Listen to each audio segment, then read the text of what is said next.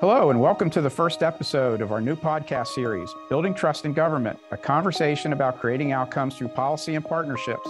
I'm Jim Cook, MITRE Vice President for Strategic Engagement and Partnerships, and the Executive Chair for MITRE's Center for Data Driven Policy. Joining me today from MITRE is Dave Powner, Executive Director for our Center for Data Driven Policy. Thanks for joining us today, Dave. Pleasure to be here, Jim. This podcast series focuses on the important topics facing the public and how leaders across government, industry, academia, and nonprofits can work together to create actionable policy that delivers results. We'll explore what it takes to create breakthroughs that address many of the most critical challenges facing the nation. We're also going to look at how to address issues that impact the mission and operations of government. And we'll pose questions to leaders. How do you achieve results that matter for the public? Our listeners may know about MITRE's work operating federally funded research and development centers our policy center draws on that experience along with MITRE's labs and a nonprofit foundation to connect our engineers and researchers to policymakers. It's these insights that we are leveraging to inform impactful policy decisions. Joining us for this inaugural episode of the Building Trust in Government program today is former Congressman Will Hurd. We're very excited to have him with us today. Will has lived all aspects of this, from his days as an intelligence officer at the CIA, his time in the private sector addressing cybersecurity issues, to his most recent role as a former U.S. representative from Texas's 23rd District. He's also the author of a new book coming out in March on how to get big things done for the nation. He has a unique perspective on how data driven policy can create better results. Will, thanks for joining us today. What's up, fellas? It's great to be on with y'all. I'm a little nervous if I'm being honest, right? Being y'all's first guest. This is gonna this is gonna set the tone for the whole for the whole thing. So it's great to be on with you guys. You you, are, you will be setting the bar high. So in addition to the book, what have you been working on since you've left Congress? Look, it's crazy to think it's been uh, almost a year that that I've been out of Congress, and, and the book, you know, American Reboot: How to Get Big Things Done, has it's been a great experience for me taking some of these things that I've learned from my time as an undercover officer in the CIA, helping uh, start a cybersecurity company, being in Congress, and, and putting it all together to talk about these, these major generational defining challenges that, that we face as, as a country. In addition to that, I'm a, I'm a managing director at investment bank, Allen and Company, where I'm helping technology companies that have a national security application. What I love during my time in Congress was talking about a technology in a policy setting. Now I'm in a technology setting talking about policy. And so, so this, this notion of how the US, how, how the private sector and the public sector has to actually work together in order to ensure this century stays the American century. I just seeing that and doing that, you know, kind of with the on the on the pointy end uh, of the spear with these great companies have been fantastic. I'm also on the board of, of a company called OpenAI, which is getting into, which is looking at artificial general intelligence, right? This is, you know, a, you know, AGI is a, an algorithm or piece of software being able to be smarter than most humans on a certain thing, right? It's just, it's mind boggling you know, talking about it, sometimes I feel like I'm talking like a science fiction novel. Um, some of these companies that are working on is great, but th- these are these are some of the things that that keep me busy, and it's um, it's awesome to be able to still be involved in these issues that I know are, are near and dear uh, to y'all's heart, and and y'all have been trying to work on for a really long time. So, talking about the issues that you're referring to, there's a lot of priorities that, as you said, we're all working on: cybersecurity, supply chain uh, the endless uh, exercise to modernize information technology, immigration, U.S. competitiveness, to just to name a few. What are some of the things that you think we really, really must make progress on as a nation in the next year or two?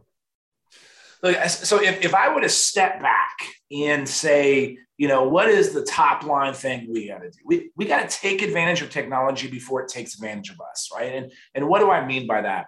Uh, so, so, so this is not just about developing technology for our own sake. We are literally in a competition with the, the Chinese government, right? And, and and I say this not Chinese government very specifically. Not it's not the Chinese people. It's not you know Chinese Americans. The, the kind of hate that our Asian American brothers and sisters have seen over the last couple years is is is is um, is unacceptable, right? But this is a this is about the Chinese government trying to surpass the United States of America as the global superpower, and they know that they're going to do that by being a leader in advanced technologies. So not only do we need these tools in order to help continue to help you know Americans move up the economic ladder, that we have to make sure it's our values that, that start these systems. So so how do we do that? Right? It's everything from immigration. You know, at a time when we have a dearth of people in in every industry, not just high tech, we need to have a, an immigration system that can can that can be based on the needs. If if Texas needs certain category of workers and Florida needs something else, technology exists to be able to do that. Uh, we have to be making sure that we're, we're prepared for this explosion in artificial intelligence and that you know algorithms are following the law. You know we have we have tons of laws on civil rights and how to protect civil rights and civil liberties. Make sure these algorithms are following the law. And then one that i think doesn't get enough conversation is, is quantum um, computing. We all remember y2k right? Like I, I, I, was still in college and I was afraid to drive to see my girlfriend. I was in San Antonio and she lived in Dallas and I was afraid to go see my girlfriend because I thought something was going to happen, right? And then what? Nothing happened, right? Nothing happened. Why? Because we spent 10 years and like half a trillion dollars working on this. And, and this issue of, of quantum quantum resiliency and having encryption that is based on quantum resiliency is, is crazy. And, and another thing that we're seeing, uh, bioengineering. Um, the question to me is not about whether COVID 19 was manufactured in a lab or not. My question is Is the next COVID going to be manufactured in a lab? And are we prepared for that? And, and so these are these are some of the issues I, I could I can go on, but it starts with this high level. Of, we need to be working and making sure the government is introducing the greatest and, and, and best technology um, to provide better digital facing services and and to make sure that you know the American people start trusting the government a little bit more. And the best way to do that is provide better services. And then and then how do you make sure on these on these specific technologies that we're that we're using you know uh, uh, that that that intellectual heft within the private sector and some of the resources in the public. So, Will, you had a reputation when you were in Congress for getting things done. With these big policy issues, what does it take to really get things done? Look, I, I think it. I think it takes this reality that um, uh, time is of the essence. Um, but it also requires uh, look and, and, and dave you, you are helpful in making me realize one of the most important roles of congress is our oversight role right and and when you you know what you monitor and what you track you're going to see behavior and changes around that. Mm-hmm. And so, so you know, the, the, fact that we worked on, you know, FITARA, you know, the fact that I, you know, I still remember what FITARA is, right? You know, this is this is the, the Federal IT Acquisition and Reform Act, which tried to make sure that the government was doing some basic things like moving into the cloud, right? You know, this should have happened back in the 90s. Why were we still having to do this in in in, in you know three years ago, right? And so when you shine a light Uh, and, and, and are we are we shining a light on the right things? And, and I always talk about lead versus lag measures. You know, a lag measures like in sales, you say, okay, we gotta we gotta make X number of money, right? Well, that's that's your what what leads to those sales. It's phone calls, it's, it's contacts with customers, right? And so, are we focusing on in, in the oversight in the government on those things that are going to ultimately lead to the behavior that we have. And so I think that's where making sure that legislators and staff have the data to show whether we're moving in, in, in the right direction. I, I, think that is, is super critical um, to be able to get these things done. Um, there is still a couple of bipartisan issues in Washington, D.C. I think the threat of the Chinese government to our way of life is one of them. I think the other is that is the importance of cybersecurity. And, and I use cybersecurity in a, in a super broad sense, right? You know, and, and really in DC, a lot of people talk cybersecurity as anything technical right? And, and so, so the, the, the fact that members recognize this in a, in a bipartisan way, but now we have to move with a speed that Congress is not is not used to. And the only way to do that is whenever any, something requires legislation, you got to have you know someone from the other party, and then you got to have someone from the Senate you know, and vice versa, so that you can move this stuff quickly. And, and, so that's how I always operated. I was lucky in six years getting 21 pieces of legislation signed into law. And that's a lot in, in six years. A lot of members don't get to that in three decades. And, and so, and, but it started with focus on things that matter, focus on, you know, make sure it's all driven by data. And, and three, you got to have, you got to have friends um, on, on both sides of the aisle in, in both in both um, um, uh, in, in a bicameral way to get these things done.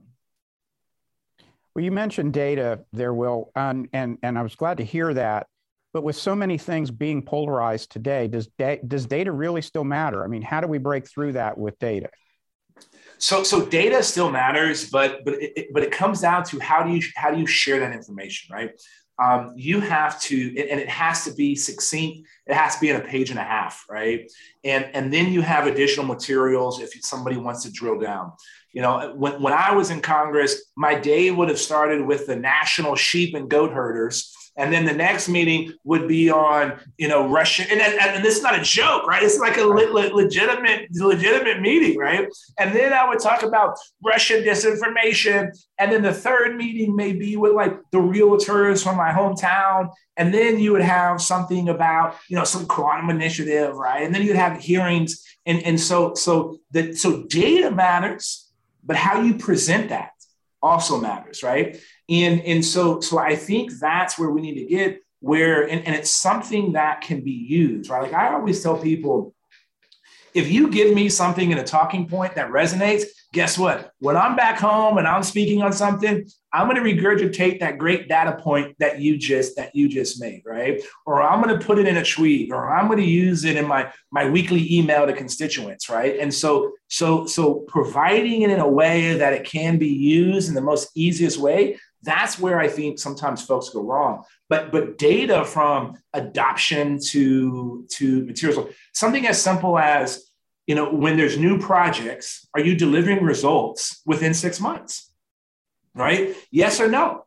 Um, and and and I think you know when you have that kind of stuff, it drives. Uh, it, it, it, it makes sure that we're putting resources in, in the right way. We're going to pause for a quick break. I'm Jim Cook. You're listening to the inaugural episode of the new podcast, Building Trust in Government. We'll be back in a moment with more from former Congressman Will Hurd.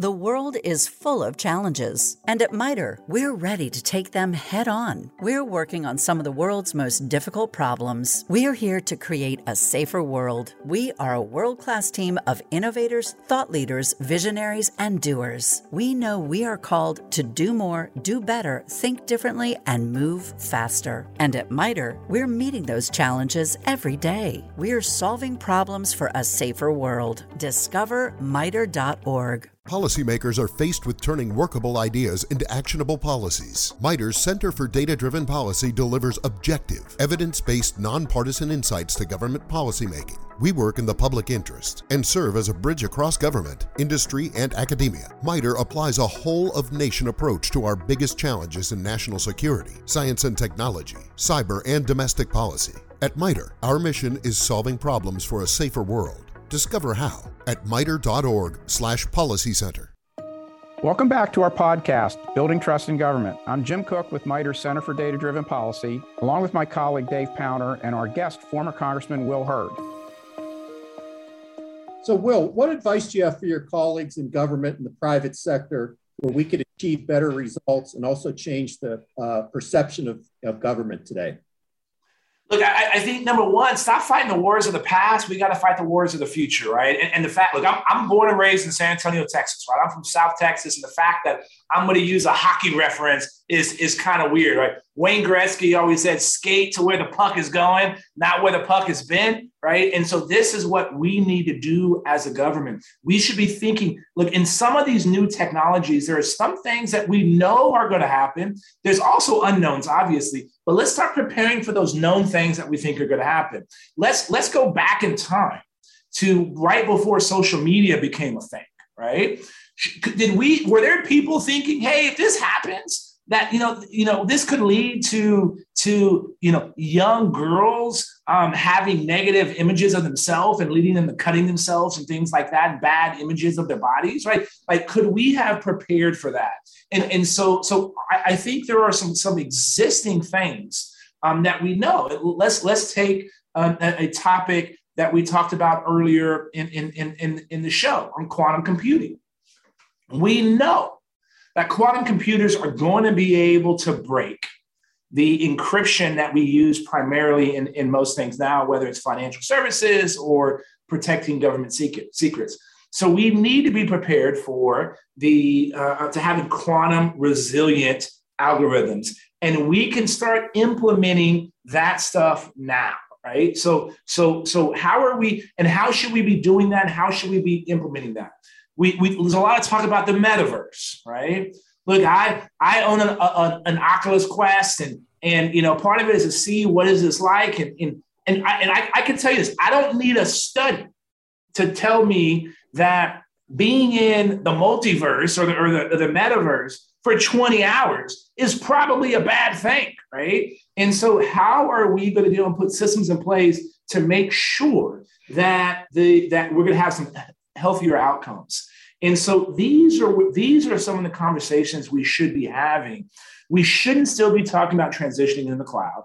We shouldn't still be talking about information sharing. Right? These are things we should already be doing and, and how do we how do we get in front of that so so that would be a place where um, instead of having these policy fights you know after a problem happens let's start thinking through some of those problems early on so how do you do that and avoid the specter of regulation look I, so so I, I don't think you know r- regulation by itself is not a bad word right like i think there are some things that need to happen and, and, and let's start with, let's start with our existing laws. And let's take our existing laws and interpret those into, into you know, future activity that may, that may happen.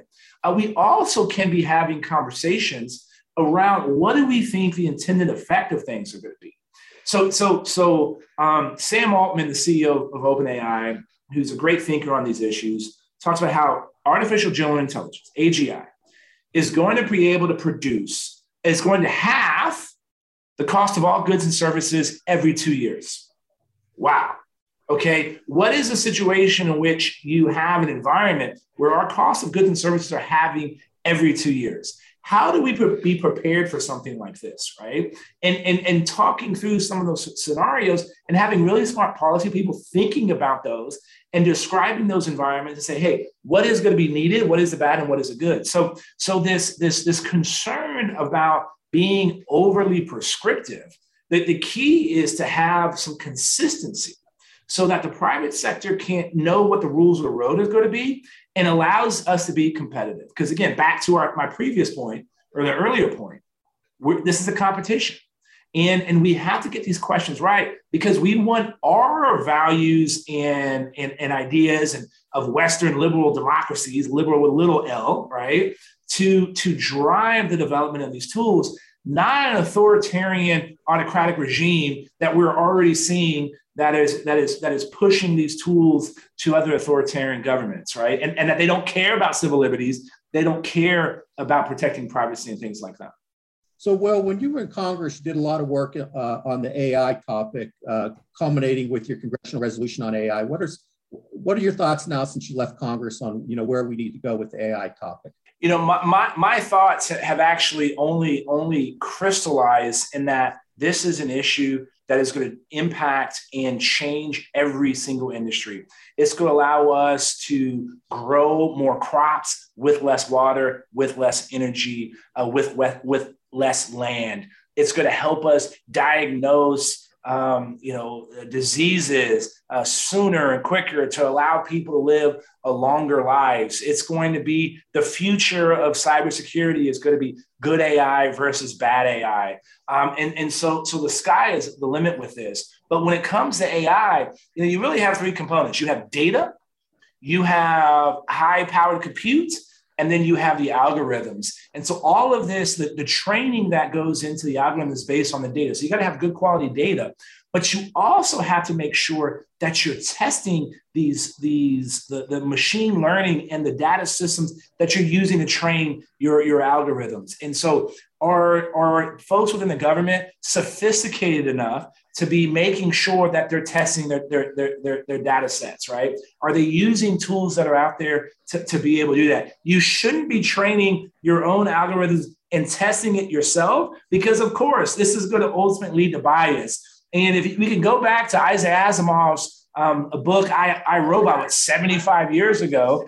And one of the things, you know, that was it, that was in that book, and I, I don't want to leave a spoiler to anybody who's not read this, is that you you corrupt the training data to corrupt the outcomes, right? And so, are we prepared to do this? And do we have sophisticated enough data architectures um, in order to do this kind of thing? And so, so these are some of the questions that that I've been I've been asking myself since we've done that. And then the next step is how do we ensure everybody within the federal government is working towards using this as a tool? This is going to help and augment the the ability of humans to do more work right? And and and then are we doing this enough at all levels of government not just in the nsa not just in dod but in commerce and hhs and places like that?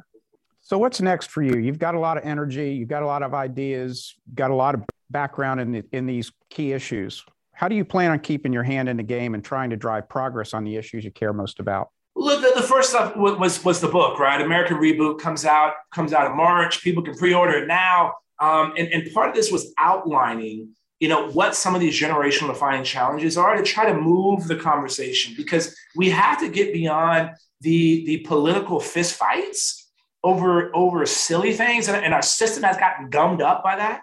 And so, so, so start by talking about that. Uh, two, working with actual real companies that are addressing and dealing with these issues. How can these companies better be able to provide services um, into the federal government? How can you reform how the federal government does things? Um, even working with, with universities about how do you have a workforce of the future uh, to be prepared. So those are some of the things that that I'm working on now and, and dealing with now, um, because I think it's gonna it's gonna drive this conversation. Because at the end of the day, you know, America became a superpower at the end of World War II. We gave a helping hand to to our friends. We have become exceptional, not because of what we have taken, but because of what we have given. Not only have we uplifted the American population, but we've been an example to the rest of the world. And I want that to continue for the rest of the 21st century. And so that's why talking about these issues and, out, and, and outlining what some of the concerns are, providing some new ideas on how to do this, and doing it in a way that gets that that tries to prevent people from bringing out their political bludgeons. That's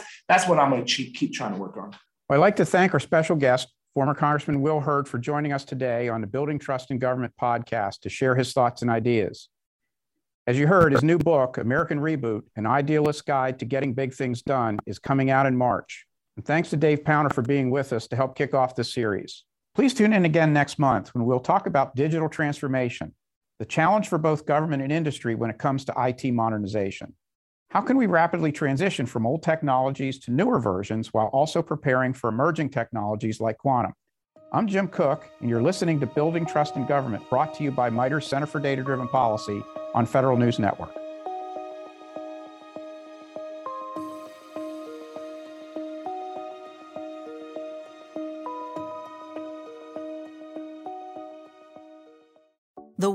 Is full of challenges, and at MITRE, we're ready to take them head on. We're working on some of the world's most difficult problems. We're here to create a safer world. We are a world class team of innovators, thought leaders, visionaries, and doers. We know we are called to do more, do better, think differently, and move faster. And at MITRE, we're meeting those challenges every day. We're solving problems for a safer world. Discover MITRE.org. Policymakers are faced with turning workable ideas into actionable policies. MITRE's Center for Data Driven Policy delivers objective, evidence based, nonpartisan insights to government policymaking. We work in the public interest and serve as a bridge across government, industry, and academia. MITRE applies a whole of nation approach to our biggest challenges in national security, science and technology, cyber, and domestic policy. At MITRE, our mission is solving problems for a safer world.